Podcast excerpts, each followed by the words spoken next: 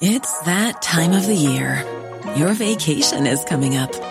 You can already hear the beach waves, feel the warm breeze, relax, and think about work. You really, really want it all to work out while you're away. Monday.com gives you and the team that peace of mind. When all work is on one platform and everyone's in sync, things just flow wherever you are. Tap the banner to go to Monday.com.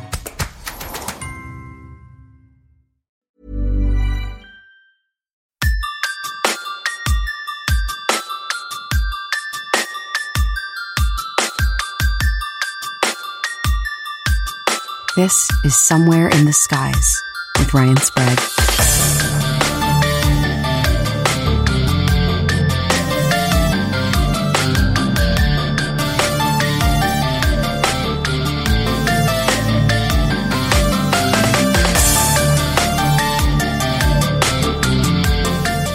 Um, I'm going to do a brief intro for both of you, for any of our viewers and listeners who are not familiar with either of your work here at Somewhere in the Skies. Sarah, you've been on in the past. So introducing my co-host for tonight, I knew I had to have someone come on with me to have this conversation with Mitch because this is new for me. Um, I, I don't cover these topics much on the show. I am a UFO podcast, but we're going to see why this topic has so much to do with UFOs and the convergence we seen we we're seeing play out uh, in today's world with UFOs, the occult, and everything in between. Um, so first, I want to introduce Sarah. Sarah Lyons is a leading occult author and practicing witch. She and her work have appeared in Newsweek, Vice, Teen, Vogue, BuzzFeed, and Bust. She is a recurring guest on the CW television series Mysteries Decoded and has consulted numerous documentarians and filmmakers over the years. Her first book, Revolutionary Witchcraft, was published by Running Press in 2019, and her second book, How to Study Magic, releases on November 15th. So, Sarah, welcome to back to Somewhere in the Skies. It's good to be back, Ryan. Thank you. Thank you for having me. And uh, nice repping the um, Mysteries Decoded fam. Mysteries yeah. Decoded. Mysteries Mitch, Decoded. that was a TV show both of us have been on. We won't go yeah. into uh, the the uh, the behind the scenes of that. That's that, for that can be a that can be an off the mic. no, just joking. Exactly. I had a great time. It was fun. It was fun. Well, let's introduce our guest for tonight. Mitch is no stranger to a lot of you out there, but for those who aren't familiar with his work, Mitch Horowitz is a historian of alternative spirituality and one of today's most literate voices of the esoterica, mysticism, and the occult. He is a writer in residence at the New York Public Library, contributing lecturer at the Philosophical Research Society in LA, and the PEN Award winning author of books including Occult America, Daydream Believer, and Uncertain Places. His book, Awakened Mind, is one of the first works of New Thought translated and published in Arabic. He's written on everything from the war on witches, which we will definitely discuss tonight, to the checkered career of professional skeptic James Randi. And he hosted and produced a feature documentary about the occult classic, The Kybalion, directed by Emmy nominee Ronni Thomas and shot on location in Egypt. Mitch, welcome to Somewhere in the Skies for the very first time.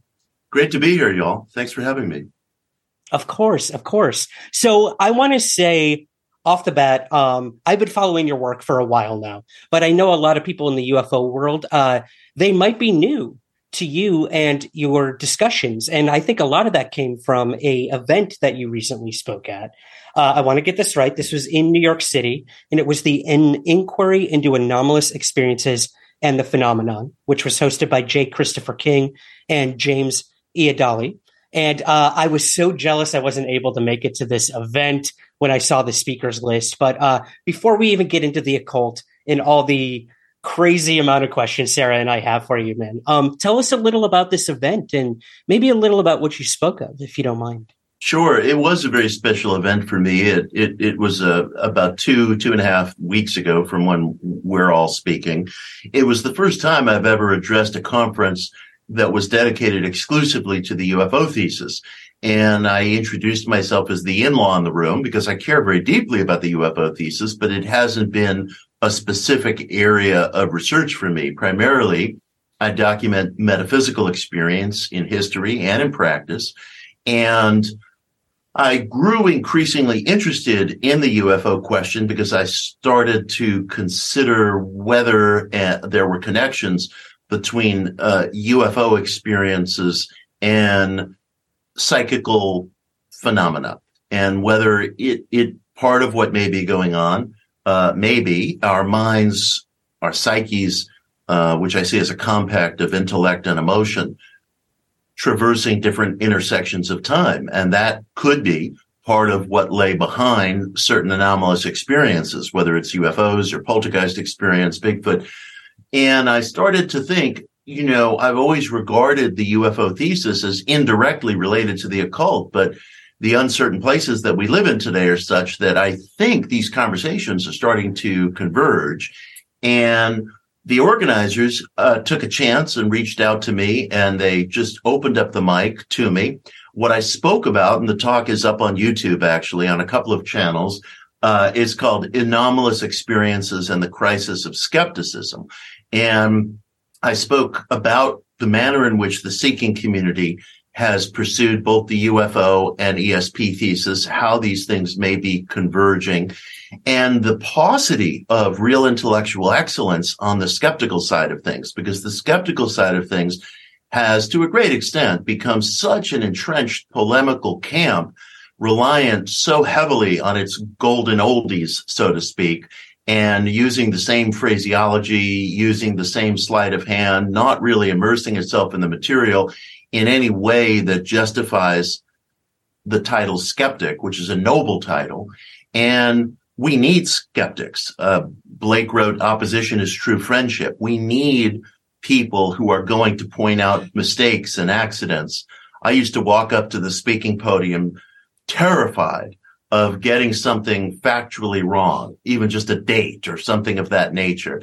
And I've realized over time, look, I'm human. There is going to be a Thursday morning where I'm going to get something wrong. And if and when I do, and it's more than just a, a verbal typography error, call me out on it. You know, call me out on it. And when I write about ESP research, for example, which I care really deeply about, I footnote it very heavily um, I have a massive chapter on ESP research in my book, Daydream Believer. I posted a piece recently at Boing Boing uh, on the career of J.B. Rhine, who's a pioneering ESP researcher.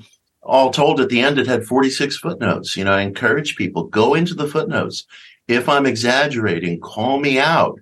If I'm if I'm being overly um, shorthanded about something, if I get something wrong, you know, call me out.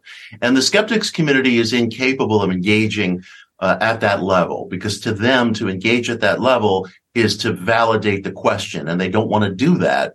They want to invalidate there being a real question, a debate, an exchange. So that was, uh, that was the other part of the talk. Right. And, you know, I think sort of the, uh, I don't want to say the impetus, but the backdrop of what you talked about uh, was kind of framed around what has been happening in the past few years when it comes to the UFO topic. I mean, if you had told me five years ago that this topic was going to be in mainstream media, we were going to be having serious debates about it, the New York Times would be covering it, um, I would have thought you were crazy. But then yep. that all changed on one day. Uh, none of us saw it coming, which is usually how these things happen. And uh, the world kind of changed overnight, at least for us in the UFO uh, believer, I guess. I, I, hate using that word believer um, in, in so many senses, but uh, it just changed. So, yep. what did you make of that? As someone who kind of peripherally always looked at the topic, it's now front and center. Uh, what, what do you make of this whole 2017 New York Times uh, post ufology, I guess? It's it's really wonderful and it's really incredible. And Helene Cooper, Ralph Blumenthal, Leslie Kean just performed amazing work. That they got that into the Times is extraordinary on so many terms, just absolutely extraordinary. And the coverage continued. Um, they wrote other pieces in 2017. They wrote other pieces in 2019. And I remember very vividly, uh, I was attending a panel on UFOs in summer of 2019, of all places at the Guggenheim Museum in Manhattan, not widely known as a fount of occult ideas. And the place was packed and the panel was wonderful. And afterwards, this very thoughtful curator who assembled it, Troy Therrien, came up to me and he said, let me ask you a question. At what point in our culture do you think it's going to become intellectually embarrassing to dismiss the UFO question? You know, it's just swamp gas. You're imagining things. You're drinking moonshine, whatever. And I said, you know, honestly, right at this instant, right now, no one of any real intellectual substance or seriousness could deny the validity of the UFO question or the prospect of engineered phenomena captured on um, some of the videos that we have and that, that these aforementioned reporters have explored. And it's funny. I remember not, not long after that, there was a very long piece in the New Yorker about Leslie and, and, and Lou Elizondo and UFOs. And I thought, okay, this is all just going to be the red carpet leading up the steps to the guillotine. You know, where's it coming? Where's the axe? Where's the blade? And there was no blade. There was no blade. And the reporter, whose name escapes me, but he really deserves credit. He did something I've never seen done before in an opinion shaping so-called mainstream journal. And that is, and this was really remarkable and fruitful and made for exciting reading as well. He held the skeptics to the same standards as, again, you know, we don't like to use the term believer, but the skeptics to the same ter- uh, terms as the advocates, we'll say.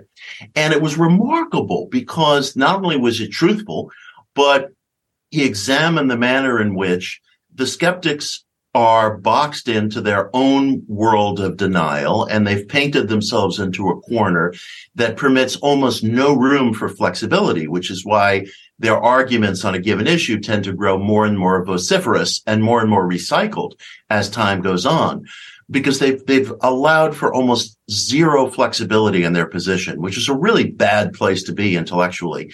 And I came away from that article with a point of view that the reporter himself was questioning of what some of the advocates had to say, but he was also questioning of what some of the um, professional skeptics had to say. And he made the observation, and I've never seen this before, of how the skeptics themselves work a kind of dog and pony show. And they have certain tropes, certain personal traits, certain ways of couching their phraseology that are trying to influence whomever the listener is. And one could say, well, gee, that's not news. I mean, that's just kind of human nature. We all do that to some greater or lesser extent. But I had never seen the skeptics subjected to being x-rayed side by side with the advocates. And I th- thought to myself, this is not going away. You know, this is not just the, you know, UFO summer of love. This is really changing our culture. And uh, so it has. So it has. Yeah. I mean, to the point where we have a new office opening in the US government and, you know, make yeah. of that what you will. I know a lot of yeah. people don't, you know, put any uh, stock in what the US government has to do or say about this topic. Um, having been part of a quote unquote cover up for some 50 years, if you do believe that. Uh, but we, it had, you're right. Um, there's no putting the genie back in the bottle. Uh, right. We've had and, congressional and I, hearings. It's crazy. Right. And if I may, uh, just to add something to that about the uh, uh government office, DOD office, NASA office, seen from one perspective, um, the the advocacy of exploring the UFO thesis has come under um, duplicitous and dishonest uh, characterization by the government. And we know this through FOIA requests and other things. And so seeing from one perspective, there's good reason for those of us who care deeply about advocacy of, of exploring the UFO question to feel, um, skeptical of the government's involvement. But at the same time, one mustn't be too rigid about that. Garry Nolan, uh, the immunologist from Stanford, who's done a lot to study the ET question, he was also speaking at this same conference and he was asked a question about from the audience about uh, rejectionists uh, in the government purposefully putting out misinformation or things of that nature. And Garry said something that is so important and it warrants amplification. He said, look, you know, within the intelligence world, within the defense world, within NASA, you've got a complex of factors going on. You've got people who are veritable whistleblowers who want to get this information into the public eye. And yes, you've got people who are uh, dedicated to rejectionism or, or for whatever reason, a disinfo. And one has to remember that there are whistleblowers and there are whistleblowers in finance. There are whistleblowers in government. There are whistleblowers everywhere for as diverse a number of reasons as there are human beings. And you got that same dynamic playing out where there's people who want to forward the debate, who want to move the ball down the field, and there's people who who want to disable the debate, and and we're going to see both going on. Mm-hmm. Yeah, I mean, if I Sarah, if I can ahead. just jump in there, like I yeah. think it there's a thing, tendency to say like the government, and then that's this blanket entity when really like the US government is a mis a bunch of often competing ideological and political like messes and like agencies with their own agendas and their own ideas about, about a lot of this stuff. And and so it's like not very um it's not very precise to just talk about it as like one entity. And and i've seen this a little bit about uh, now the kind of new skeptical thing that i am seeing is not people saying well there's no like no one's seeing anything in the skies. This is all something else. They're saying right. it's it's it's drones or it's new technology and this is all a ploy to like you know uh, hype up fear to bring us into war with china or bring us into war with russia or something like that. And i i i understand where that skepticism is coming from because it's not like lies like that haven't happened before but it's just so um it's so intellectually lazy to me. Like it's it's not you can tell that the people who are making that argument haven't really looked into the UFO phenomenon, like what that is when we're talking about it very much, and like how weird it is and what a complicated thing it is. And I, I just think it's like there's a lot of intellectual laziness when it comes to this topic that it, it seems very simple at, at, to- at the top, and then once you get into it, it's so much weirder than you thought it was. Uh, that is such an important point, and I feel like what you all are doing on this podcast and what I saw in practice at the conference is just incredibly refreshing because I think that a toll has been taken socially on the ufology movement because of past and possibly present cover-ups. That's real.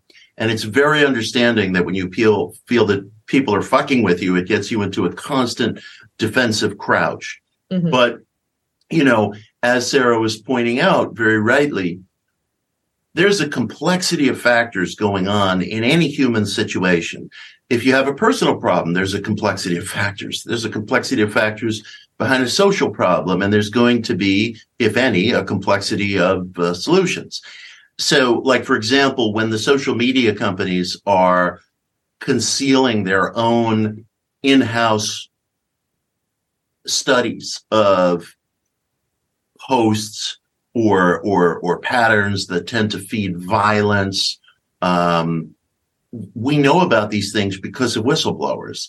The uh, Wall Street Journal did a terrific series about how Facebook, now called Meta, has suppressed its own algorithmic research into the manner in which certain of its posts were fomenting violence specifically against Muslims in India. And that's a deadly, deadly problem. That's a huge problem. And we know about this because whistleblowers from the inside leaked this info to a Wall Street Journal reporter, and he ran with it for a five part series. There are going to be other instances where the reporter is excessively cozy with the prevailing powers and things that should get said or should get framed in a certain way, maybe don't. Um, you know, Julian Barnes in the New York Times had this piece that, that we've alluded to. I guess now it's about 10 days ago where he said, well, the sources I've spoken to say it's all space junk and this is going to, well, not even space junk, drones or what have you. Mm-hmm. And this is going to, um, foment debate and so forth. You know, so there are times where a reporter's voice, uh, cuts one way, cuts another. Usually it is a pattern, but there's, um, there's such a multiplicity of people involved in this at this point both inside, both outside, both within media, within the questioning community, every day, you know, everyday people. And, um, there's a lot going on. There's a complexity of things going on and we mustn't get too rigid. Right. The And- UFO phenomenon. A lot going on there. Right, right. A New lot of people and a Yeah. lot of motives. you know. Yeah. Right. Well, let's let's talk about some of those complexities and motives. Um, I know Sarah literally just got back to New York from um, the Hudson Valley, and the Hudson Valley is just like one of those places, both for the occult and for ufology, that just it- it's so, has such a rich history. Um, so I'd love to get both your thoughts on this. We have this rich history of the occult there, which Mitch, I'd love for you to touch on if if you don't mind. And then we also have this crazy UFO wave that happened in the 80s. And then we also had Whitley Strieber's event happen not too far from the Hudson Valley. So for me, I'm just like, there's got to be some geological or geographical reason for all of this stuff to have maybe imprinted itself in this one area, or maybe it's sheer coincidence. I don't know, but I'd love both your thoughts on uh, the Hudson Valley and everything going on there. Uh, Mitch, I, I guess we'll start with you, man, if you don't mind giving us sort of the occult angle there. Sure. Uh, I mean, there is such a rich occult history there. When I was writing my first book, Occult America, I went into the writing expecting to spend a lot more time on California because everybody sees California, and rightly so, as the engine of religious novelty, the springboard of the new age, and so forth. And that's very, very valid. But what I discovered to my surprise more and more uh, was the centrality of upstate New York, specifically central New York State and the Hudson Valley to the development of a new kind of occultism uh, in the modern world, specifically for a couple of generations in the early 19th century. And this area, specifically of central New York, was called the burned over district. And it really was connected arterially to the Hudson Valley, especially since you had to go through the Hudson Valley to get up to the burned over district, depending on where you were coming from.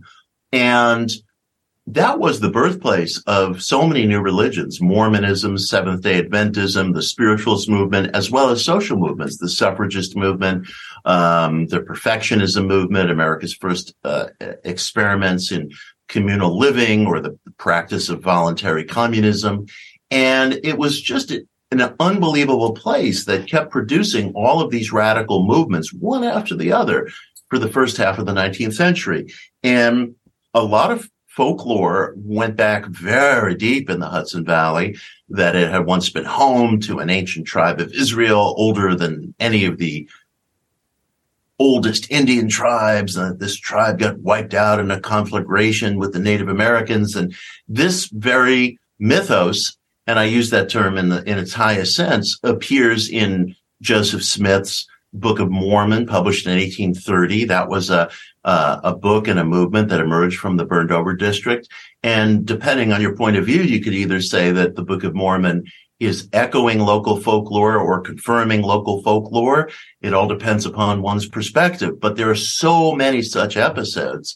And then, of course, in the Hudson Valley, you had in the town of Poughkeepsie, uh, the presence of Andrew Jackson Davis in the uh, 1840s. He was known as the Poughkeepsie Seer. He popularized mesmerism across the country. He helped popularize spiritualism across the country. And although he never uttered an explicitly political word, his vision was a very radical one because he would go into these trance states and travel. So he said to the afterlife and the afterlife was filled with all kinds of different people. Catholics and Jews and vanquished Indian tribes and people from other lands and eras. And without directly saying so, Andrew was undermining the idea so widespread at that time that salvation is only available through one doctrine or one congregation, one church. And Americans took to it. They really took to it. So it's continued, obviously. I, I was just interviewing Whitley Strieber the other day for um, a program uh, of UFO themed films that's showing at Anthology Film Archives right now, actually. And we talked about his Hudson Valley cabin and his experiences. But the thing I now realize that I neglected to ask Whitley, and I, we've known one another for 12 years. I've never been asked him this question. Why the Hudson Valley? You know, what is going on there? So since Sarah has been there most recently, maybe she can respond to the question I didn't ask. Yeah, please. well, what's so funny is that the people that I was staying there with, I I, I have a, a friend, a couple that live up there, and they see UFOs like all the time. Like they're UFO magnets, especially um it's, it's a husband and wife, and the, the husband like literally is a UFO magnet. He just sees UFOs all over the place. And like it's so casual to them. We're we're getting ready to start a fire and like a bonfire and he goes like, "Oh, it's overcast, but maybe we'll see some UFOs tonight." Like as if it's just, you know, birds, you know, migrating birds. And um I mean, I think that there that's something I think about a lot with how weird the UFO phenomenon is, is as a whole, not just the, the Hudson Valley is like that it can be attracted to a single person. I I have this other thing kind of with that that I maybe this maybe this is a little too heady and a little too weird, but I think that whatever the phenomenon is definitely has a sense of humor because both of these people are artists. Um, he works in advertising and graphic design, and she is an illustrator. And I think it's like, of course, they're appearing to you guys because no one would believe you if you came forward and showed these pictures because you would know how to Photoshop this.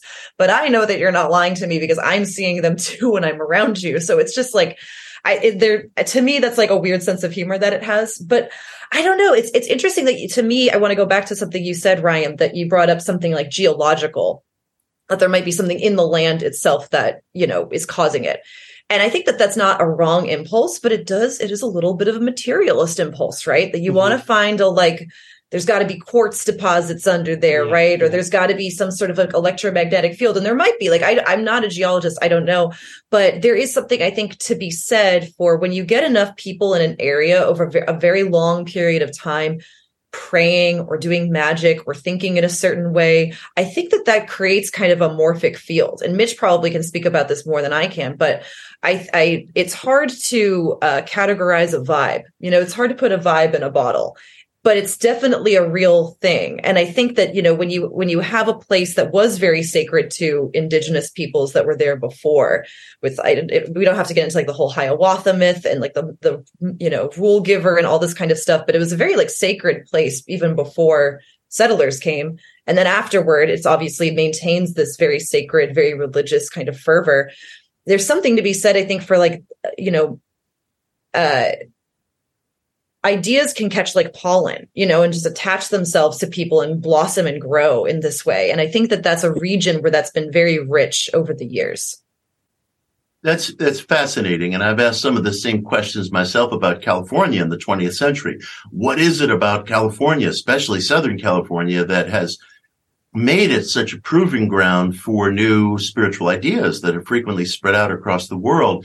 In 1888, when Madame H.P. Blavatsky published her Occult Cosmology, The Secret Doctrine, she said that humanity was poised for another uh, step forward in the evolution of consciousness or, or the psychical evolution. And she said it is in, in California that the change will begin. And this was 1888 when California, you know, although it was thriving agriculturally, was a, it was a cow town, you know, and, and, and you had ranches and you had mines and you had groves, um, but it was very much an agricultural area, not the area that you would have picked out in 1888 for, you know, that's where it's all going to go down. You know, you might have said Paris or something of that nature. And she's saying California and her uh, protege Annie Besant uh, specifically felt that um, that that that uh, Madame Blavatsky was talking about Southern California. That was her takeaway, at least. Again, long before uh, this really developed into this New Age mecca. So it's very interesting what Sarah is saying about a um, a morphic field or you know something. I mean, we there are studies that contend that like mindsets, particularly meditative mindsets, will wield an influence over a given area. My friends in the TM movement call it the Maharishi effect, which they've sought to study. When you have a certain uh, core of people meditating within a, a, geographical zone for a certain period of time, uh, their studies have um, sought to document decreases in crime and other maladies. And so it's an interesting question, especially if one considers the UFO question in conjunction with psychical research. Is it possible? Uh, and I'm speaking in shorthand here, but I, I explored these issues a lot in different articles and and inquiries into ESP research. Is it possible if our psyches are capable of, of, moving among different intersections of time or what we sometimes call dimensions? And there's, there's evidence to this effect, even if the vocabulary is kind of metaphorical. Um, some of these sightings could be a result of things that people are experiencing within different intersections of time. Altogether real as this conversation we're having right now, not necessarily or not always extraterrestrial, but actual, but time based, dimensionally based versus what we refer to as, as, as extraterrestrial. And can that effect amp up, uh, if, if a given pool of people are engaged or are sympathetic? These are interesting questions. Right. Well, and that brings to mind, you know, that famous cover of Passport to Magonia, you know, these different masks that the alien wears throughout history and culture. And uh, I know both of you are, I hate using the word students, but definitely, uh, I guess, fans maybe of Mr. Jacques Vallée. Mitch, I know you've spoken to him on many occasions. Sarah and I had a conversation about him in the past on the show as well. But I'd love to get both your thoughts on where does his and and I use his ufology as kind of a big sweeping thing. Where does that land in terms of, you know, you have science, you have data, you have repeatability when trying to investigate UFOs. And then you look to the other side and you've got this whole interdimensional or or consciousness aspect to all of it as well. Um, Sarah, I'd love your thoughts first you know, having really looked into the work of Jacques Vallée. Um, what do you think? Are we dealing? Can we can we look at the UFO phenomenon strictly from a scientific basis, and I guess kind of a interdimensional or mystical basis? Um, what do you think? Well, I I mean, I'm going to ask a question about science later, but I, I mean, I, I, certainly think you can look at all of this from a scientific perspective, and I and I don't think that it's um, uh, I don't think it's wrong to want to apply like the scientific method to all of this, but it is to me. I I think that some people are very rigid in that they can only people feel like they can only have like one ideology about something and it's like that's it. And because there's this part of it that cancels out another piece of this belief system i i can't hold both of them at the same time. And i think that like we're complicated and we're able to exist under kind of different many different paradigms at the same time. So i'm able to accept the scientific method as valid a lot of the time and then also see that it has limitations and where those limitations are other things might come in um I I so my experience with a lot of this comes from spirit work. I'm a witch, I'm an occultist, I work with spirits as my primary like field of working with magic. Like that is how I understand a lot of magic to work also with mental stuff as well. But I think that I think that um t- it's almost like a way for me to square the circle, right? It's like if if the it to me it, it's actually this it's while it's a very complicated answer, it's a very simple answer to me almost of like how do we put Bigfoot and UFOs and ghosts and spirits and all of this stuff into one category? Well it's spirit phenomenon and we're just and like plants and animals have different species. There's different species of this and it looks differently depending on region and culture and time and this kind of thing because maybe they evolve and change. Maybe they don't always want to be perceived. They have motives of their own that we don't we can only kind of get to but we will never really know all of their motives right and that to me is the most kind of straightforward answer to what we're dealing with. And people might want to call that interdimensional or, um, you know, an egregore or, you know, different type of terminology for this. I, I kind of see it sort of as the same thing. I don't think that that cancels out what I'm saying, but I, um, I think that Jacques Vallée's work is the work that has corresponded the closest to my understanding of spirits and how spirits work. And so I get excited when I hear him speak and when I've read his work because it is the, it's the, putting into, I think, a more, I, you know, intellectually rigorous and uh, scientific language around spirits that is very difficult to do. And I think that that is why I'm a big fan of his work in particular. Um, I don't know if that makes sense, but that's because maybe this is going into a different te- category of like what I think UFOs are. But I think that that is to me the um the simplest way to kind of you know obviously spirits have a material interaction because otherwise what are we doing here like why why are we doing magic with them unless there's some sort of material effect at a certain point but they obviously do not exist in the material world or else we could have measured them at this point right? And it's that feedback loop that i think is very interesting and that his work touches on so much. Interesting. Yeah mitch what do you make of Jacques Vallée's work? Oh, it's been a huge influence on me. I don't know that Jacques was absolutely the first person to propose the interdimensional thesis for UFOs, but he certainly put it out there in a way that made it part of the discussion, made it part of the exchange. And I, I find it alluring. Uh, I find it alluring. You know, we, part of the reason why these, um, queries are are can be so confounding is because we don't we can track phenomena um, we can even statistically map it but we don't have a sense of causes we don't know what pipes these things are moving through and so right now because of a convergence of ideas emergent from uh, quantum theory uh, Bell's theorem, which measures the effects that faraway objects elicit on one another. And I would also say important findings that have come out of academic psychical research. Uh, theorists are trying to model concepts of reality that might explain what's going on.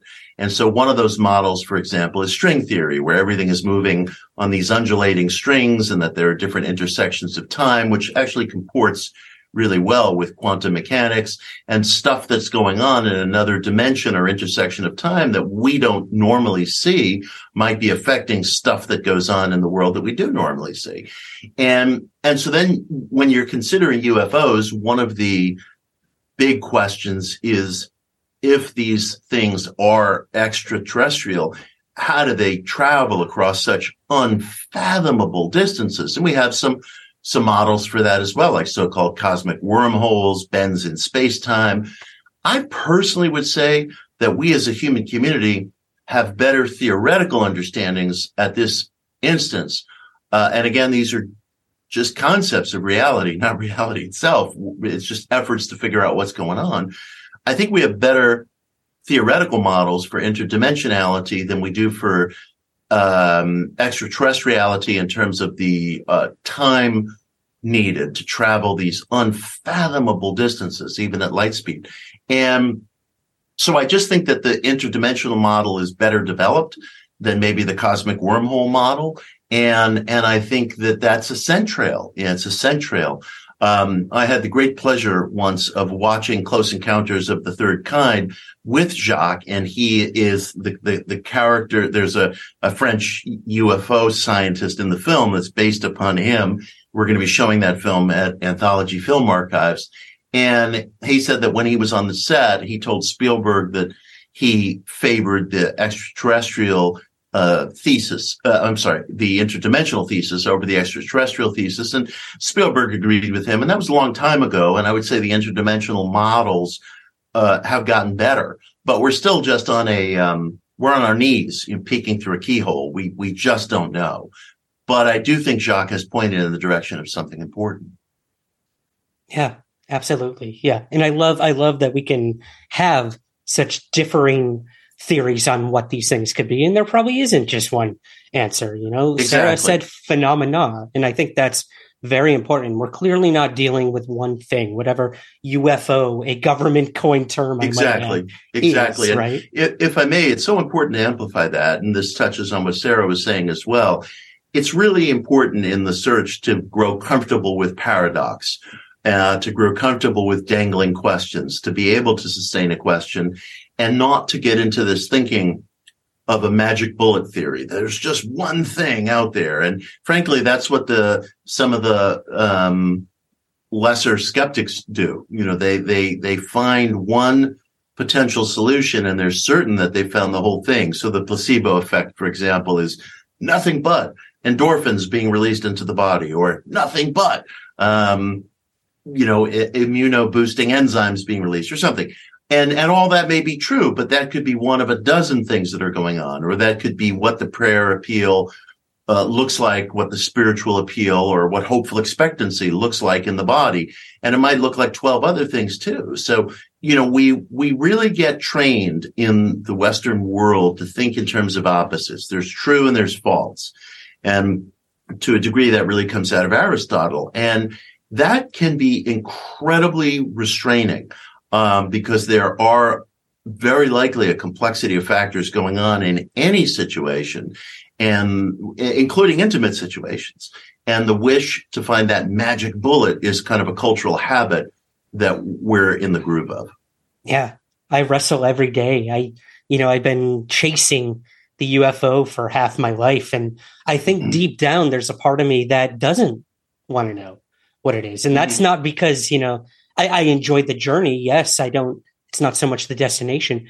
But I also think, you know, if I did get those answers, either I'm not going to like them, they're going to be so far more complex that I'll never truly understand them, or, you know, at the end of the day, they are just going to be aliens from another planet. And that's going to be, while exciting and obviously paradigm shifting um, in some senses, it, it, won't be as complex and as exciting as I had hoped. So mm-hmm. I, I, do yeah, wrestle with that a lot.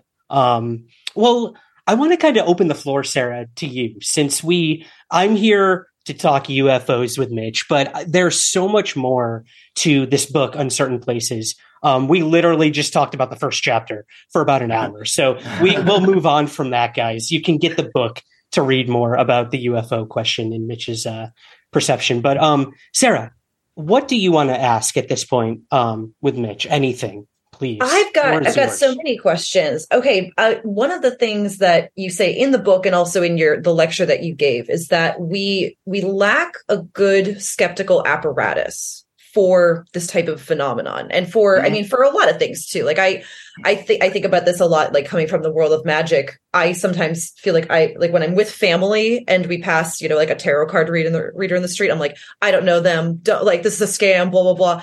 But then like i will if a if a friend of mine or someone that I know gives me a reading, like I believe that up with the utmost certainty, right? Like you know, so it's like I there's a skepticism that comes from me because I I know what I'm talking about, so I can smell that, and it doesn't come from the skeptical community, right? Because they don't. It it doesn't seem like they even really have a desire to know what they're talking about when we talk about UFOs or magic or astrology or any of these things, new thought. And I was going to ask you if we lack a good skeptical apparatus, what would you what would a good skeptical apparatus look like to you? Wow, that's a wonderful question. A good skeptical apparatus would consist of people who have dedicated commensurate amounts of time to the phenomena that they're writing or speaking about as the participants themselves. And that's a really, really tough thing to do, but people do do it. Uh, there are skeptics of certain ideas who are as deeply versed in uh, their their target subjects as the participants. Um, there's a philosopher of science, uh, Paul Feyerabend, and he pointed out that horrible as it was when the first uh, tracts of demonology were getting written by church authorities in the medieval period, and horrible and catastrophic as the consequences of these tracts were, because they were used to uh, target and torment uh, accused witches. Um, those people were, it had to be said, deeply, deeply ensconced and immersed in what they're writing about and the, the, the implications were tragic. But by contrast, today, um, any given scientist uh, who chooses to speak on the topic, and he or she certainly doesn't need to, doesn't know the first thing about astrology, its history, potential principles, even statistical tables that have been uh, attempted to, to correlate some of its principles to people's lives, and so on and so forth. And there's an abiding ignorance within a lot of the skeptical community today. Um, and that abiding ignorance is a vacuum that gets filled with um, sarcasm, rhetorical questions, sneering, sleight of hand, changing of subject, indirect uh, addressing of issues. And it's just a um, it's a piss poor uh, intellectual culture in many respects, and it could be so much better. So if they really cared about the subject, which they don't have to, uh, uh it would first and foremost require immersion. Hmm. What about the flip side of that, Mitch? When you have the danger of belief uh, getting mixed into all this, you know, I, I I spend half my life interviewing people who've seen UFOs, who've claimed abduction experiences, and do I believe every one of them? No, I, I don't, and I've made that very clear. I'm very open about that. But there is a core mystery going on. You can't account for every one of these people having a traumatic experience as a child to explain away their their abduction experience or sleep paralysis or misidentification of something in the sky. But then you have these kind of cult like personalities crop up mm-hmm. in these fields to take advantage of people as well. Or you just have fantasy prone people enabling one another. And I struggle with that every day being involved in this topic and kind of being a voice for it. Like I try to be as respectful of those who give me their stories and push my own personal beliefs and judgment aside. But at the end of the day, I'm like, oh man, like, am I adding to a problem that shouldn't be there? Or should that problem be there? If that makes any sense. I don't know. What do you think? Yeah, it's it's hard to avoid, and I try to watch for that in myself, of course, uh, probably very fitfully.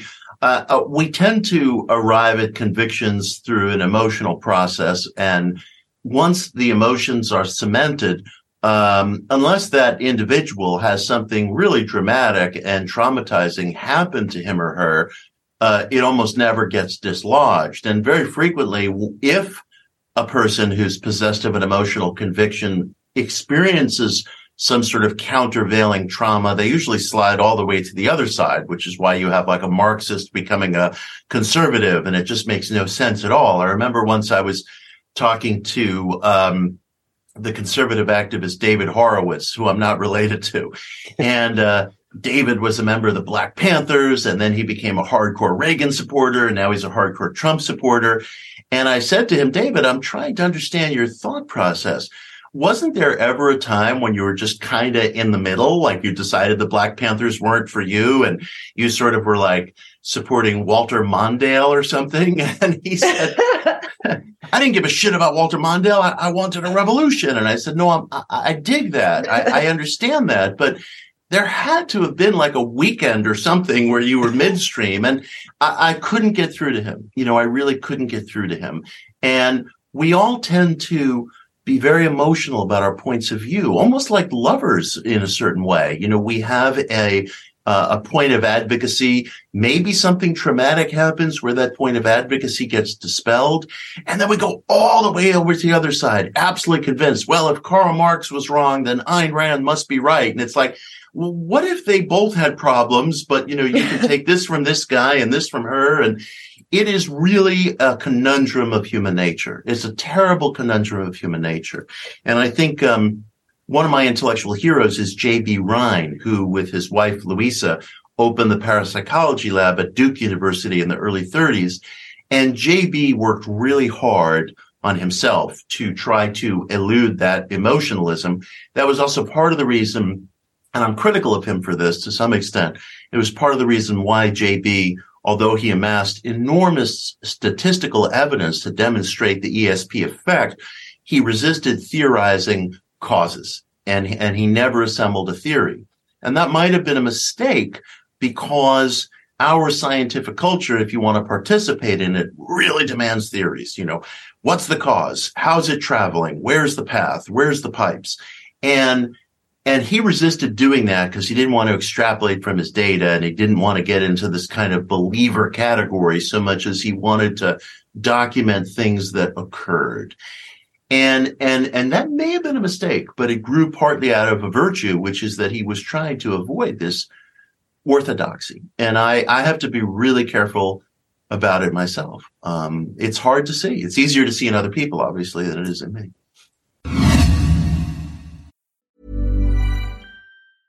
I'm Sandra, and I'm just the professional your small business was looking for. But you didn't hire me because you didn't use LinkedIn jobs. LinkedIn has professionals you can't find anywhere else, including those who aren't actively looking for a new job, but might be open to the perfect role like me.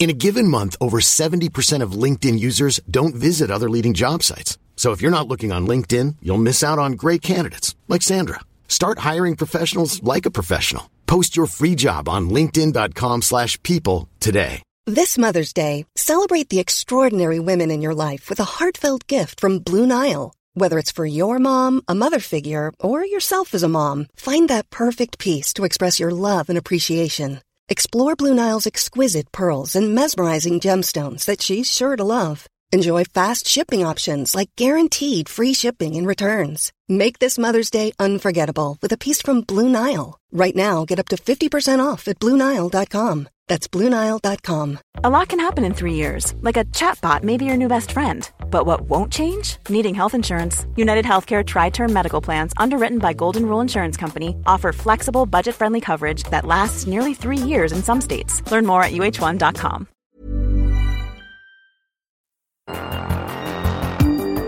The Somewhere in the Skies podcast is free to listen to every week. But if you would like to help support the show, we have a very active Patreon page where you give what you think the show is worth. In return, you'll get early access to the main show, bonus episodes, and priority to ask our guests your listener questions.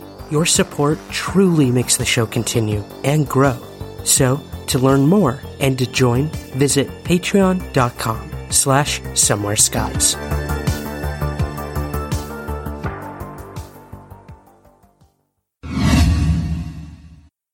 I, I wanted to ask also, and this is kind of I have my own ideas about this question, but I think it's it's a kind of a series of questions. But I think it's good to just like have it out there, like have this like have almost the soundbite out there. I don't know, but do you think that people in the skeptical community are dedicated? Because they're certainly very dedicated, right? Do you think that it is a dedication to science or materialism? Is there a difference? And if there is a difference, what is that difference? That's a great question. I would say certainly there is a difference. You know, science is really just a method. It seeks replicability. Uh, materialism is a philosophical belief that matter creates itself, that everything is motor skill, cognition, uh, chemical, biologic, as we currently understand those terms, and everything occurs within this box of Newtonian physics. And if there are exceptions to that, such as we see in quantum mechanics, don't get carried away with the implications. You know, there are no implications and, and, and it flies in the face of what the founders of quantum mechanics themselves believed, all of whom I would say believed in a perceptual basis of reality, that perception interacts with reality in concrete ways in ways that are felt in the human experience in ways that can be documented. Otherwise, you know, what are we doing measuring all these funny little particles that are moving in surreal ways, you know? And so I think skeptics tend to start out with a materialist basis and in justice to them, I start out with a spiritual basis. Uh, I define spirituality as extra physicality. I've believed in extra physicality ever since I've been a kid. So it stands to reason that when you believe something, you go off looking for evidence for it, depending on your mindset. Some people are less interested in that. Some people more. I'm sort of an evidence hound. And, and likewise, the materialist goes off looking for evidence of his or her own mindset. The problem with the materialists, um, today as their um, voice resonates within the skeptical community is first of all, they have conflated materialism with science. And for them, materialism is a secular religion, essentially. And to question that religion is to um, engender an emotional response that's the equivalent of questioning the religion of anybody with fundamentalist point of view. So there's a lot of sentiment and there's a lot of emotion and there's a lot of reactivity within the um, skeptics uh, uh, uh, circle, and it's it's it's it's almost all emotion because when you get into these debates, they will just flip over the chessboard if the debate is going against them. It doesn't matter if you find an area of parapsychology that they agree with you on one day, the next day they'll reverse themselves uh, once they get rehabituated back into their circle on social media or whatever it is. Um, and it, it, it's impenetrable. It's just an emotional dedication to winning a debate. It's a contest of the lowest sort, and um, that's that's what one finds frequently. Awesome. Thank Um, you. Yeah, yeah, I love that. Um, we have some really good listener question, Mitch, if you're willing to stick around for some of these. But anything, uh, sure. Cool. Thank you. Most of these came from our Patreon members uh, who get priority to ask our guests mm-hmm. questions. Mm-hmm. So we're going to start with those. They go to the front of the line. Um, I like this one. Ben on Patreon asks, this is for Mitch and Sarah. The more woo corner of ufology feels that humanity is headed towards a lifting of the veil as science and metaphysics converge. Because of this, do either of you think magical practice changed at all? By that, I mean, have you noticed any change in its results or effectiveness? I'm having this moment where I'm like, I think that my magical practice has gotten better, but I think I've just been doing it for a while and I've gotten better at it because I've been doing it for a while. So maybe, uh, so, but now I'm like, did something happen? Like, did, did, something happen and maybe I'm getting better for some other reason? Um, yeah. no, I mean, I, I, I mean, I, I will say personally, I, I, feel like I've gotten better at magic over the years. And I've, and by better, I mean, I think I've come to a better in, internal understanding of it. And I think I've witnessed better results in my life, but it's, I think I've just been practicing it. And so it's, you know, like, like an athlete or a musician or something like that you get better at something where you practice it and so i've you know you learn you learn what things work for you and what don't and that kind of thing and so I I can't speak to that. Um, I can't speak to that for myself. And and when it and when it comes to other people that I know who've been practicing magic, I haven't heard, you know, people going like, "Oh my god, I like summoned a demon last night." You know, I haven't I haven't heard anything crazy like that. But I um I I do want to just touch on the whole like lifting of the veil thing because I I get a little bit skeptical when people say um you know we're about to come into a time of a great consciousness shift or we're about to you know the the we're we're the revolution is around the corner or like this this kind of thing because I I think it's kind of not things don't really happen that way in history. Things don't suddenly like happen. It's that the conditions become right for something to happen and then they either do or they don't. Like something sparks that off or it doesn't right um, and the conditions for one thing or another occurring kind of ebb and wane, right? Um, and I think that the idea itself of the veil, like we're in this, we're still kind of in Halloween time, so we can talk about this, but the idea of the veil is a kind of 19th century idea. Uh, the idea of like a separation between our world and the next and that there's this thin thing that that separates that. And it's kind of a christian idea right? This idea of like god is up in the heavens and we're down here and there's like the material world is here and the spiritual world is up there. And indigenous people both in europe and around the world like you know pagans whatever they really didn't see the world that way. Like they really saw the world as like fully spiritual fully material like at once. And it was a um it's not that the veil became thin at certain times of year. It, maybe your perceptions of it become better but the stuff is always there. It's you know the it's more that like this half of the year belongs to the dead one half of the year belongs to the living and like that particular cosmology. But there's not it's um it's an animistic worldview right? So there's no there's no veil. It just is. And it's you know there's there's no so I, I push back on that idea of saying that like we're about to like the, the gates to the other world are about to be open or not. It's really just about if we notice it or not, in my opinion. Mm. The observer, yeah. Mitch, yeah, those think? are incredibly important points, and I, I really like how Sarah framed that. Um, one of the things that I get concerned about in the search is the manner in which concepts like veil or hierarchical concept, you know, heaven is up here and hell is down here, and so forth, uh, or even concepts like attachment, non-attachment, personality, essence, we get cemented into thinking in these conditioned terms that have just come down to us, that are decisions or observations made by somebody else once upon a time. And we feel like we almost have to think or frame our search within these these these terms. Not that I'm inveighing against generalities. We have to use generalities sometimes just to speak to one another. I use metaphors all the time. I might use the term energy, and I'm speaking in terms of a metaphor, perhaps. But you know, these terms can become a kind of narrow corridor, you know, for all of us. And one of the things I've really attempted in my search recently is to dispense with having to think in, in terms of those categories, however hallowed they may be uh, by dint of repetition, even very ancient categories.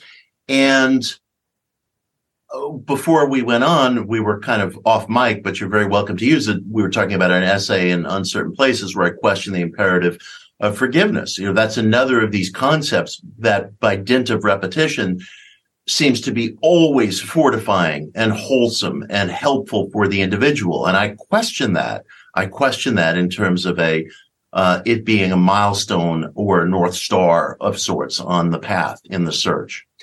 And yeah, it is very important that we not again, we have to use generalities sometimes just to communicate with one another, but we mustn't allow those things to become a kind of narrow corridor.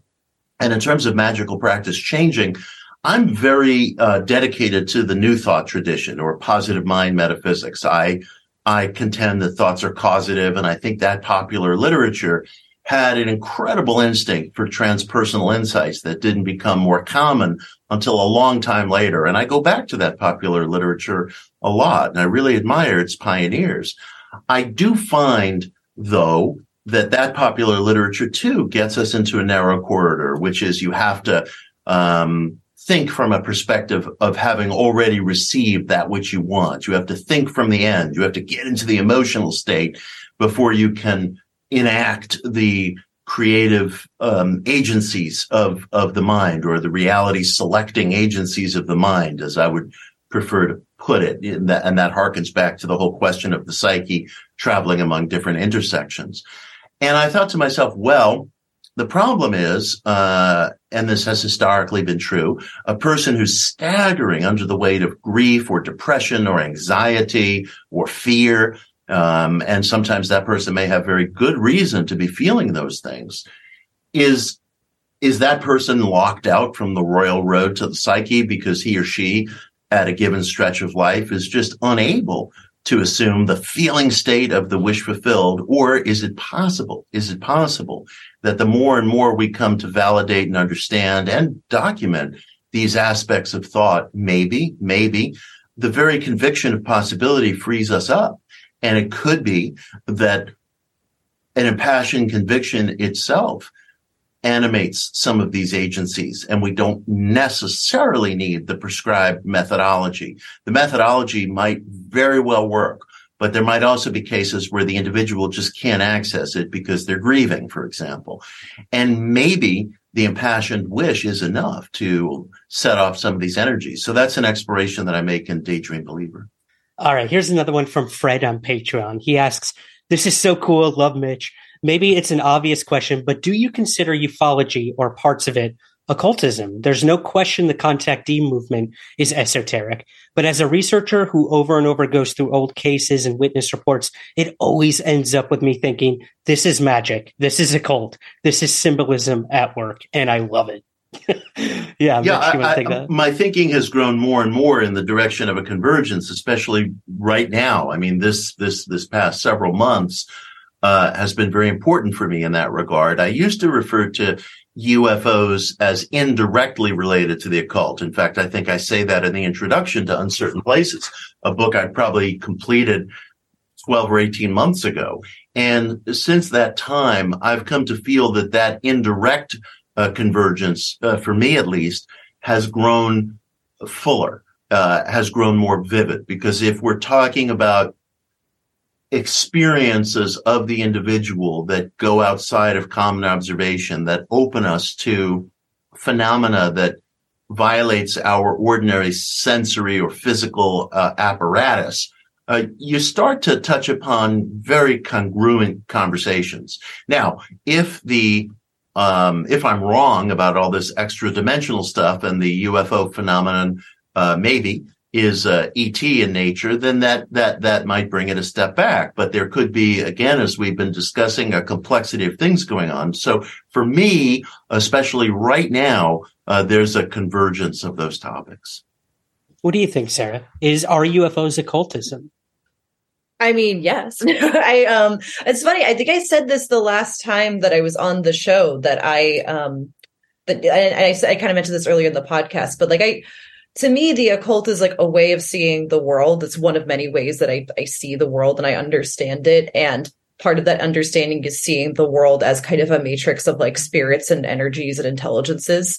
And that's to be what UFOs are. So they're of course part of it. And I and I um you know, I'm wearing my Venus t-shirt today because UFOs are from Venus, right? Um, but I think that, nice. but it's like, I, you know, there's a, there's obviously a feedback loop there. There's obviously something going on where maybe the, the UFO of today was the god of yesterday or the spirit of yesterday or, or something like that, right? The fairy of yesterday.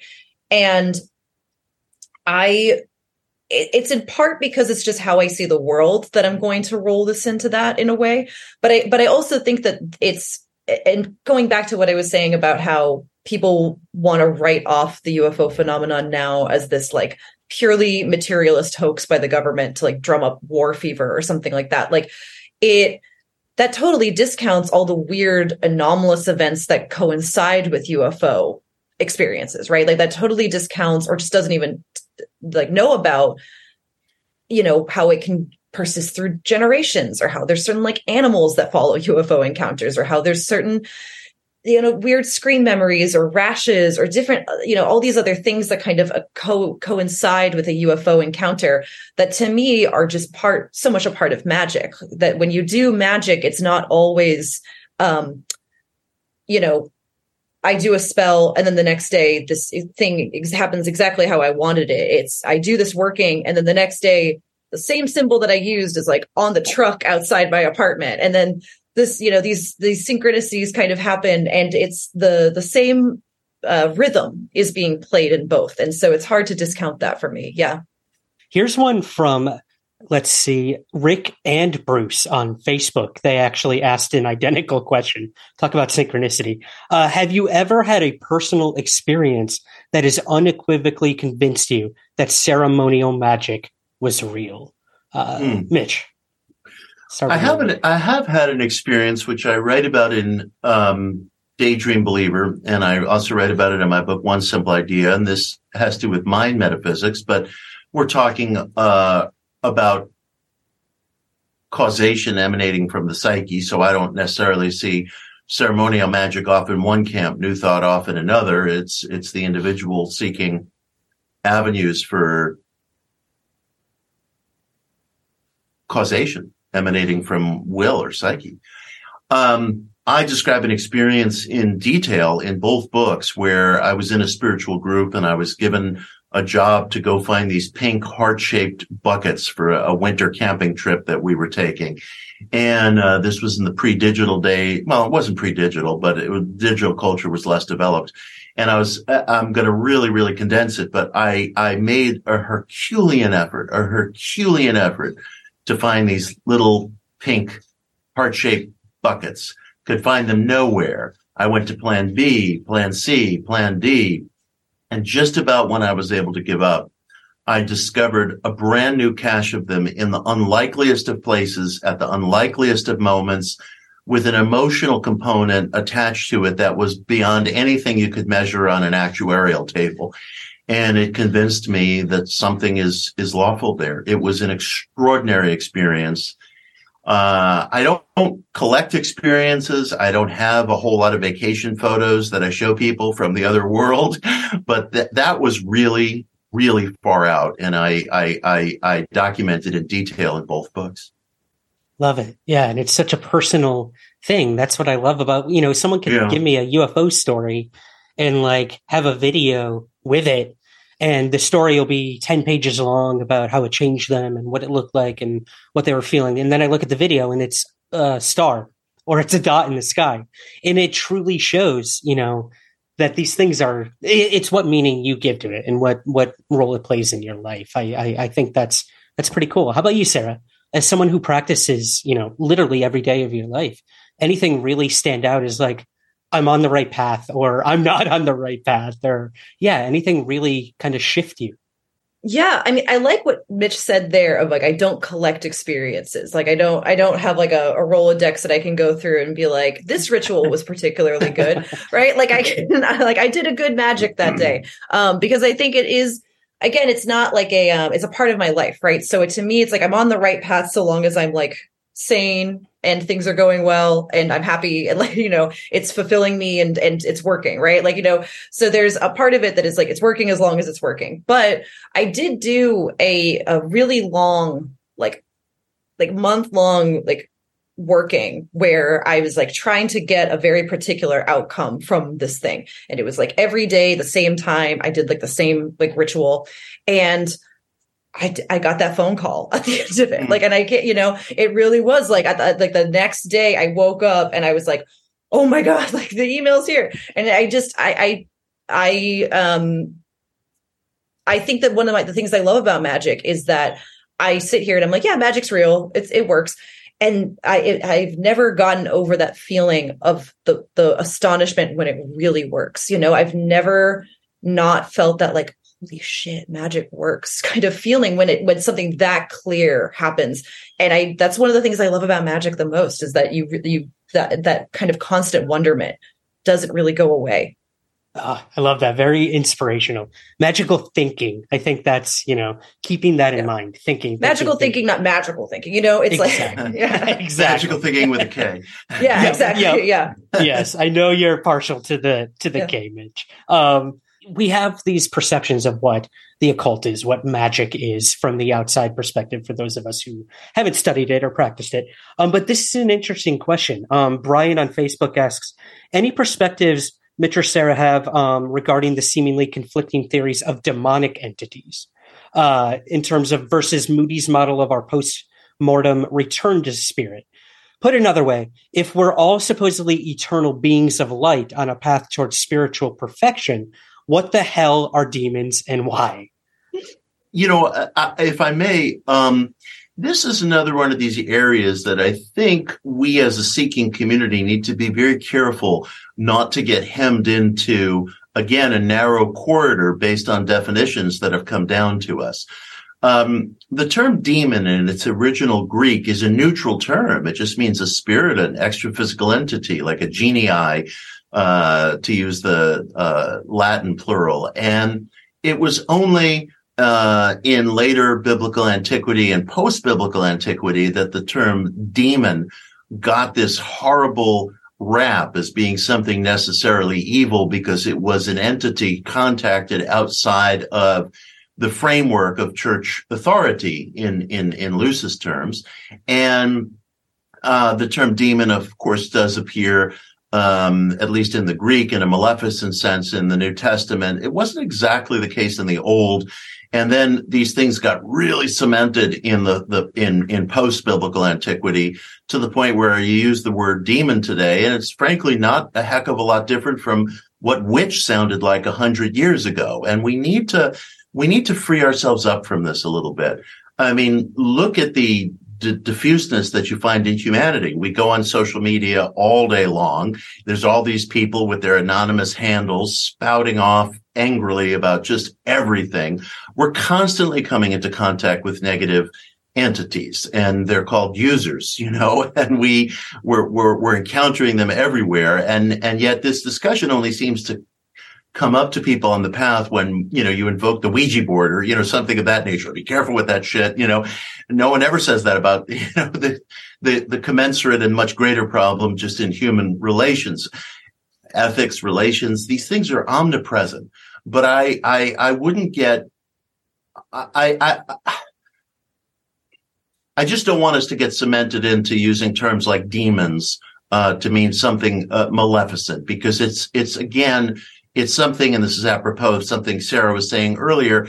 It's a it's a term that was really set into cement uh, in the early Christian era, and we who come here uh, to the pathless land not to get cemented into those things sometimes find ourselves uh, almost by osmosis just using those reference points and i would say the individual has to be very, very free and and conduct his or her experiments.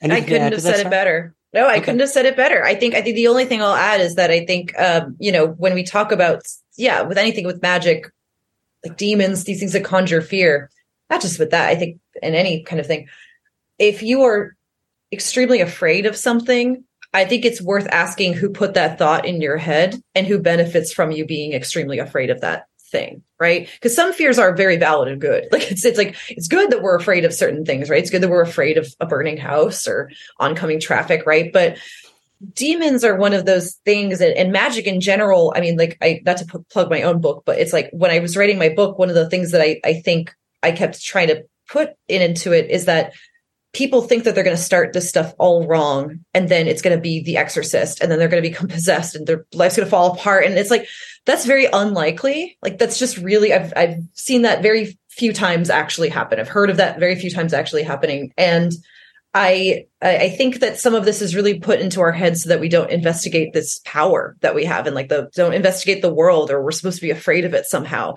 And I do believe that there are I don't think the world is just love and light. I think that there are malignant forces in the world and, and that can be spiritual or it could just be like humanity. But I think that it's worth investigating wh- why if you're so afraid of something, why are you afraid of it? Who gave you that idea, you know? Hmm. Yeah, absolutely. Um, well, I guess that kind of bleeds into one of our last listener questions here. Dan Zetterstrom through email asks, was Aleister Crowley as dark and problematic as he was made out to be? Mitch, I see you laughing. What do you think of that? No, I appreciate that question. I think I know Dan's name from social media. Um, as far as I'm concerned, Crowley was a brilliant uh, performance artist, provocateur, magician, translator. I personally would not have sought him out uh, to work together or to become pals uh, back in the day. I, I, think there was a cruelty in the man. I think he could experiment with people, um, attract colleagues or collaborators, and just as quickly and as easily dispense with them. Uh, he said some things that were alluring and wonderful. He said some things that were horrible and ignorant. Uh, his aesthetic was incredible. I mean, if it wasn't for Crowley's aesthetic, I don't know, maybe I'd be wearing a mustard colored sweater right now, you know, and, uh, and, and you, you must give the man uh, tremendous credit as an artist. I mean, the, the aesthetic that he set sail in our culture has proven so remarkable. He was a great man. I would not have sought him out as a friend, colleague, teacher. I think there were personal failings that were too great. Interesting. Sarah, what do you think of Aleister Crowley? Well, I think to the question of whether or not he was problematic, I just want to say I don't love that word. Like, I think it's kind of just to put it out on the record, like, I think it's kind of a cowardly word when we say the term problematic because it's like, well, what was the problem? Like, like what's the problem? you know, like, and I think um it's like just name what you think is wrong with the person or name what is the the issue, right? Um, because it's like problem problematic how to whom, right? Um the short answer is yes. Like I think, like I think Mitch said it very clearly. Like I, he was a very cruel guy in a lot of ways. Like there was he he really hurt people. He left a lot of destruction in his wake. He also left a lot of, you know, positive influence in his wake. I, I have found his writings very beneficial in my own life, and I found you know some of the magic and some of the philosophies that he's left behind very positive and very like influential in a, in a good way in my life i think it's like made me a better person to be honest and so you know kind of cruel you know anti-Semitic, anti-Semitic bigot leave behind something good. Like, sure, I guess, sure. right? Yeah. Look at but Wagner, like, you know.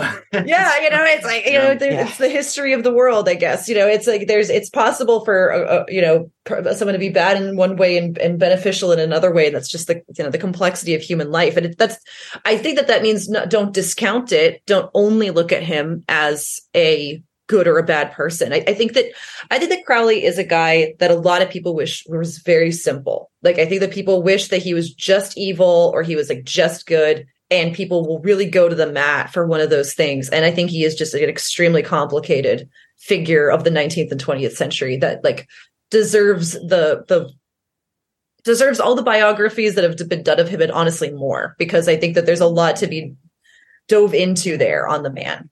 Um, yeah. Yeah. And if I may add, you know, yeah, uh, reading the Book of the Law is a book that I frequently go back to, and mm. that really opened up a lot for me. And I think that book, as a, a colleague of mine once says, comes from a, a, a very powerful source, a very dynamic source. The fact that he kind of downloaded this, so to speak, in handwriting over a period of three days is extraordinary to me. That book has cast a huge influence across our culture, and it's been a very intimate and important influence for me. Uh, so again, you know, we we have to be willing, as Sarah was saying, to sort of do the dance and realize you know, there's a lot of different complexities going on. Um, but I'll I'll avail myself of of his work and anyone's work who I feel had moments of splendor. Yeah. Seconded on the book of the law. Yeah. Okay. It's a okay. gorgeous book. It's a gorgeous book, and I recommend everyone read it. To be honest. Okay. I I have not read it. I'm gonna have to give it a look. I I just know, uh, of course, as a ufologist, all I know of Crowley is the the Lam image, the very famous Lam Pretty image wild. keeps me up at night. That's a story for another time. Maybe Pretty we'll do a Patreon episode on that. Um, well, that's it for listener questions, guys. Uh, Mitch, I've got a couple closing questions for you Sure. before we wrap up, if that's okay. Awesome. Absolutely. Um, I kind of wanted to know your thoughts. You know, the we're now living in this new discourse in ufology when it comes to the government and everything like that. Um, and military government institutions, they seem to be wrapping their claws around this topic. And Sarah, I think, really uh, said it best. Like they're taking advantage of this mystery, of this phenomenon in terms of national security. How can we maybe up the military budget? And yeah, yeah, yeah, maybe that is a big aspect to it. But um, besides that, like, what do you hope for when it comes to the UFO topic moving forward? It's now front and center like never before. And I think a lot of us were really taken back by that.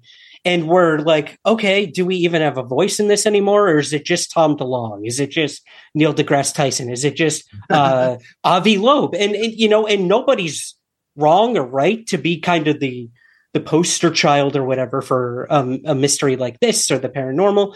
But uh, yeah, what do you hope for moving forward with this topic? Well, I'm very interested uh, in extraphysicality.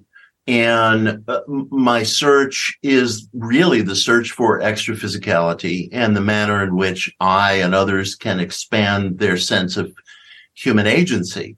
And if the UFO phenomena has a psychical component, you know, in terms of the extra uh, dimensionality, interdimensionality that I was talking about, um, my hope is that it it it helps wedge open uh, a, a little more in, in, our generation the extent to which we place uh, stock in the extra physical capacities of our mind, capacities that are not necessarily uh, bound by time or localism uh, or linearity. And if we do that, I think that that represents just a deepening of this question of, of who we are and, and what we can do with who we are. So that I would say is my fondest hope at this moment as the UFO thesis goes mainstream. I'll I'll ask one more. Throw you a curveball here, Mitch, before we go. Um, I'm a big fan of cursed films on Shutter. Uh, that's kind of where I discovered your work. I was like, oh, this dude knows what he's talking about. Um, I got to ask: Are there any films that you truly believe are cursed? And kind of a side question to that: Do you have a favorite UFO or alien themed movie? So, any actual cursed films, and second favorite UFO or alien themed movie? Well, um, I think a film is so deeply enmeshed in the experience of the viewer. Um, yeah, I remember uh, my friend Michael Muhammad Knight asked the question of whether a, a, film can serve as sacred scripture, and he began his conversion to Islam at age 15 after seeing uh, the Malcolm X movie, for example. I remember as a child being profoundly touched um, by Close Encounters. I was not a Star Wars kid. I was a Close Encounters kid. I have, and we'll just have to tuck this away for a future episode, been very touched by the movie Rosemary's Baby in a variety of ways. And uh, so I don't really take, I don't really um, think of films as being cursed, but I do think they can awaken things in people that are very powerful. And the, the, um, director of the series, uh, the writer director Jay Cheel, who's brilliant, I think he always had to contend with the fact that he was given a kind of um, framework within to within which to structure the series, and so he had to perform very creatively and very brilliantly, in my estimation, within that framework. Um, and I guess I share his point of view that you know, when the term cursed films is used apropos of that show, it's being used um, with a certain archness, with a certain wit. You know, it's making reference to the fact that, yeah, you know, we culturally think The Exorcist is cursed or what have you, but but it's a way of telling the whole story behind the film and its sources, including weird things that happened on on set. Jay's done some really brilliant forensics, uh, explaining how horrible accidents have happened on set, and and the story behind these things are uh, you know, as enthralling and and and contain more pathos sometimes than the movie itself. Um, so I think I think that that covers your question uh, of favorites and can a film be cursed. And thank yeah. you for watching it. It was such a pleasure to work on that because Jay, uh, the director, is someone who did not uh, uh, come to the series initially as someone predisposed to belief in the mystical or the extraphysical and and he involved me in it very early on because he wanted to have a voice that would discuss those things. And that was really meaningful. And, and he's just done so much to make that, that series now in two seasons, you know, really epic. Yeah, absolutely. I hope there's going to be more. I definitely do. Same. Uh, Same. Well, on that note, Mitch, where can we find everything you're up to? Do you have anything uh, coming up in New York or abroad that you can tell us about? And obviously, where can we find the book? Sure. Uh, well, the book Uncertain Places is anywhere you buy your books. It's in audio, digital, and print. Um, it's on sale uh, officially on November 8th. Um, best place to keep up with me is social media because I'm terrible about updating my website. I just don't have time. And so I'm on Twitter at Mitch Horowitz. I'm on Instagram at Mitch Horowitz 23. Um, I'm giving a number of Zoom talks and I'm giving a live talk uh, here in New York City, I really ought to know this date, but I just take it hour by hour here because there's a lot going on. but I want to give you the talk because anybody who's in the New York City area, I'd love for you to come out live. Um, I'm giving a live talk at Film Noir Cinema in Brooklyn, and that's on Thursday, the 17th at 7 p.m. Film Noir Cinema in Greenpoint, Brooklyn. And I'll be talking about uncertain places, signing the book, and I'm looking forward to that because I bought a affection for that place. That's awesome, Mitch. Well, man, this again, I, I can't thank you for coming on. We've uh, we've you. definitely embraced you here in the UFO world ever since you came on the scene, and I know you've been doing a lot of work for many years. So uh, I know this is just the beginning of our conversation. I'd love to have you and Sarah back on to discuss more of these things in the future. But Delighted. I got to thank you Absolutely. for uh, anytime. Awesome. This is wonderful. Thank you. Pleasure. Thank you really. for coming on Somewhere in the Skies. Really enjoyed it. Thank you. That was wow. I, I don't even know like how to respond to half of what Mitch said. It's just so much to think about, so much to um, ruminate on. But yeah, how do you think it went? What what did you take from that conversation? I, you know, Mitch is just really such a gift in this field. I really think like he, not like I know that we're we're we're having we have this whole conversation about how like we need to like um you know create our own paradigm and we should you know we should act i was going to say this to him during the interview but he had this wonderful line in that talk that he gave about like we shouldn't apologize for being believers anymore and like as much as i believe all of that it is genuinely so good to have someone on our side who like is so intellectually rigorous and really speaks this language and it does the work and does the research and is like I truly think that he's just such a gift that we have. And so it was it was awesome to be able to pick his brain on all of this stuff. I know. I had like 50 more questions. We'll have to get him back on. Yeah. And it's future. also I I just really am happy to be here for this like time in history, not to be too dramatic of like, you know, seeing uh new thought and occultism and ufology like converge finally it feels good to see that happening and that, that we're all kind of talking to each other finally um i it's it's a genuinely like heartening thing to see yeah be a part absolutely. of absolutely i know you're finally getting like the jocks with the uh the drama kids and the nerds, and it's all it's the together. Breakfast Club. It's the goddamn Breakfast Club over here. Uh, and we're all well. I got to ask before I let you go. Uh, you have a new book coming out this week as of the airing of this episode.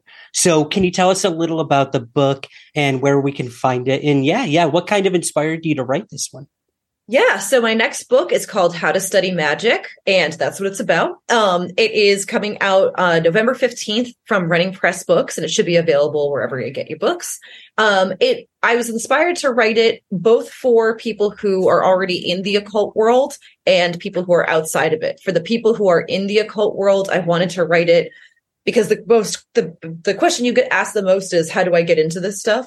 And uh, the answer is different for every single person. It's it totally depends on who you are, what you want to study, what you know, what effects you want, and so you never really have a satisfying answer to that. And to people who want to study magic, there's really not a, like I said, there's not a satisfying answer to how you get into this stuff, quote unquote.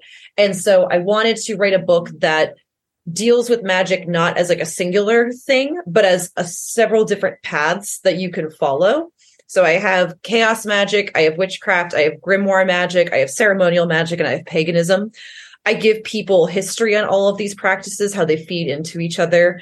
I talk about my own personal experiences with them and like things that I do or don't like, or like these are books that I like, these are books that I don't really care for, that kind of thing. So I give book recommendations at the end of every chapter. I give people a piece of magic from those traditions to practice to see how they feel about it and feel it out. Mm and I give some general like uh, help at the beginning and end on how to assess sources and how to actually like if you're looking at a book or watching a video, hearing a lecture, a podcast such as this, uh, how do you check up and see that we weren't just bullshitting you this whole time? So I really tried my hardest to make it as accessible as possible. And if anybody out here uh, listening to it has a great urge to study magic but doesn't know where to begin, I I wrote the book for you, so go get it.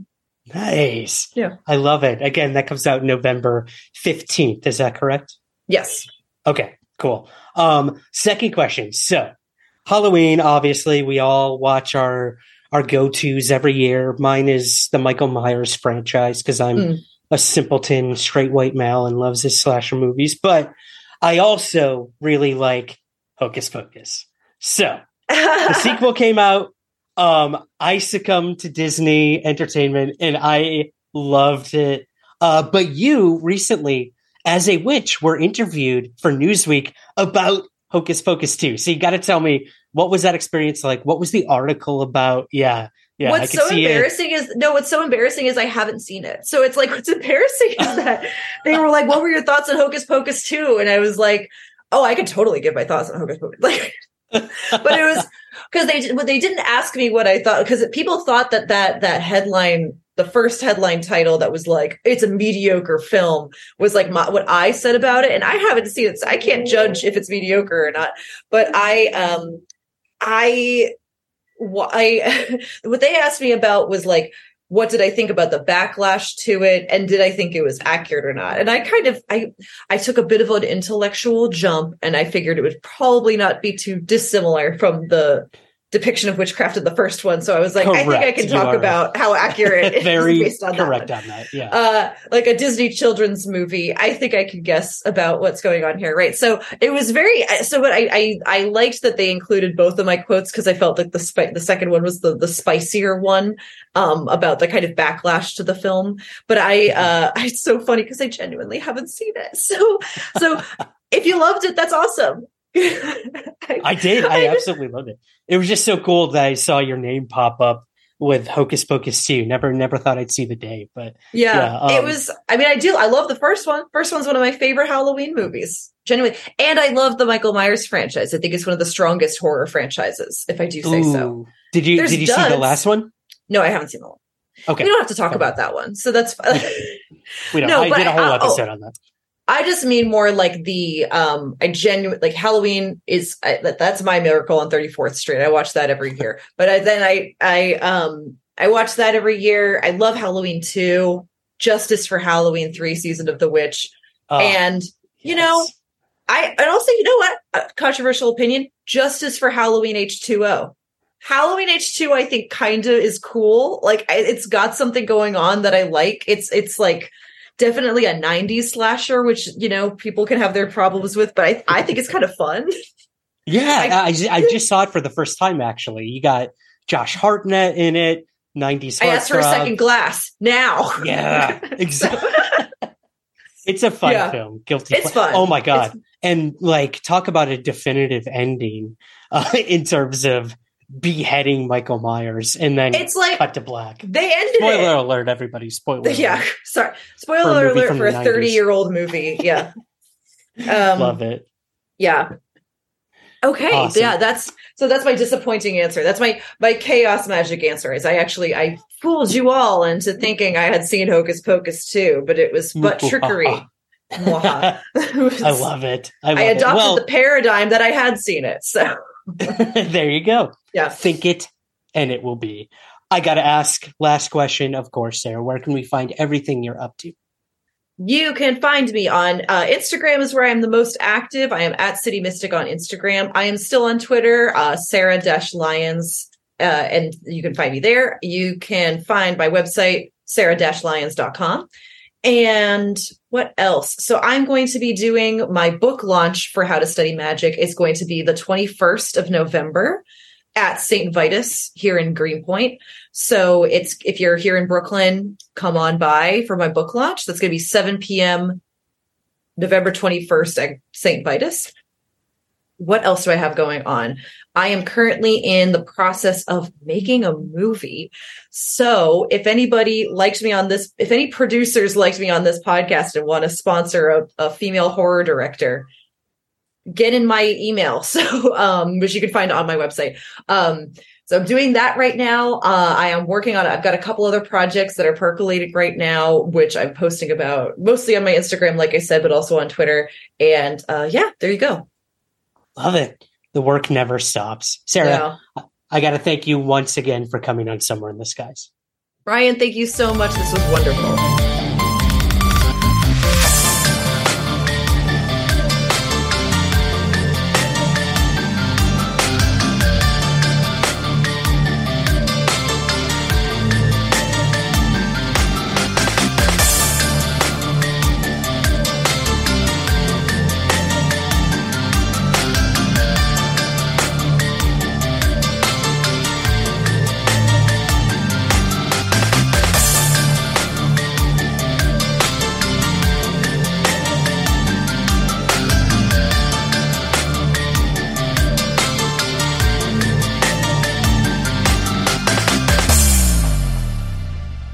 In the Skies is produced by Third Kind Productions in association with the Entertainment One Podcast Network.